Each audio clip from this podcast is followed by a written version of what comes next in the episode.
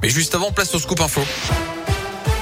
Et l'actu dans l'un, elle m'a connaît avec vous, Colin Cotte. Colin, bonjour. Bonjour Yannick, bonjour à tous. À la une de l'actualité ce matin, après la claque du premier tour, l'appel à l'aide de deux responsables politiques crédités de moins de 5% des suffrages hier soir et donc euh, l'État ne remboursera pas leurs frais de campagne. Valérie Pécresse des Républicains et Yannick Jadot pour Europe Écologie Les Verts ont lancé un appel aux dons pour renflouer les comptes de leurs partis respectifs. L'ex-candidate LR a avoué ce matin qu'il manquait ainsi 7 millions d'euros pour boucler le budget de la campagne et qu'elle s'était endettée personnellement à hauteur de 5 millions d'euros.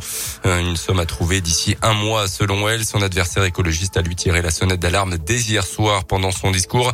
La campagne du second tour qui verra donc s'affronter Emmanuel Macron et Marine Le Pen dans 15 jours comme en 2017 débute aujourd'hui avec 27,6% des suffrages. Le président sortant a appelé hier à dépasser les différences pour conquérir un second mandat. Les soutiens de Marine Le Pen évidemment tout heureux hier soir à l'annonce des résultats. Leur candidate s'est qualifiée avec un 23% des votes dans la région.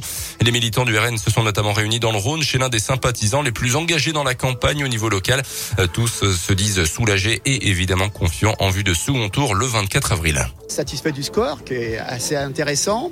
Je suis un petit peu étonné du score d'Emmanuel Macron. Je trouve un petit peu élevé. On avait quand même euh, quelques craintes euh, sur le score de M. Zemmour, sur le score de M. Mélenchon. Et finalement, euh, on est qualifié. Et donc là, je pense qu'on va transformer l'essai cette fois-ci. On n'a pas grand grand pas à faire là, on va y arriver. On va y arriver. Puis il y a le sursaut des, des électeurs. Ils se rendent compte qu'on est au bout du rouleau, il faut qu'ils fassent quelque chose.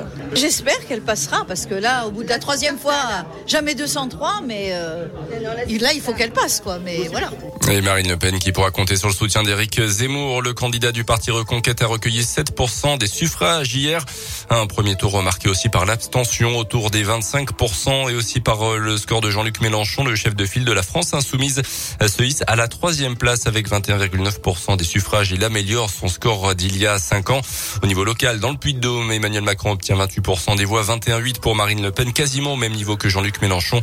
Un second tour qui s'annonce d'ores et déjà serré le 24 avril prochain selon les différentes enquêtes et sondages parus dès hier soir. Toutes les études voient Emmanuel Macron reconduit pour un second mandat à la tête du pays, mais d'une très courte tête. Dans l'actu également, un drame sur la 71 à Clermont ce samedi soir. Le pilote d'un scooter a été percuté par l'arrière par un automobiliste.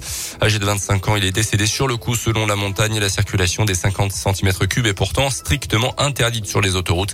Une enquête est en cours. Et puis un important dispositif de secours au marché de Gros à Clermont ce matin. Un frigo aurait pris feu pour une raison encore indéterminée. Pas de blessés d'après les pompiers. Et puis le retour du sable du Sahara. Les poussières de sable vont toucher la France dès demain pour la troisième fois en quelques semaines. Elles seront plus présentes mercredi et vont concerner la partie est du pays jeudi. Parfait, merci.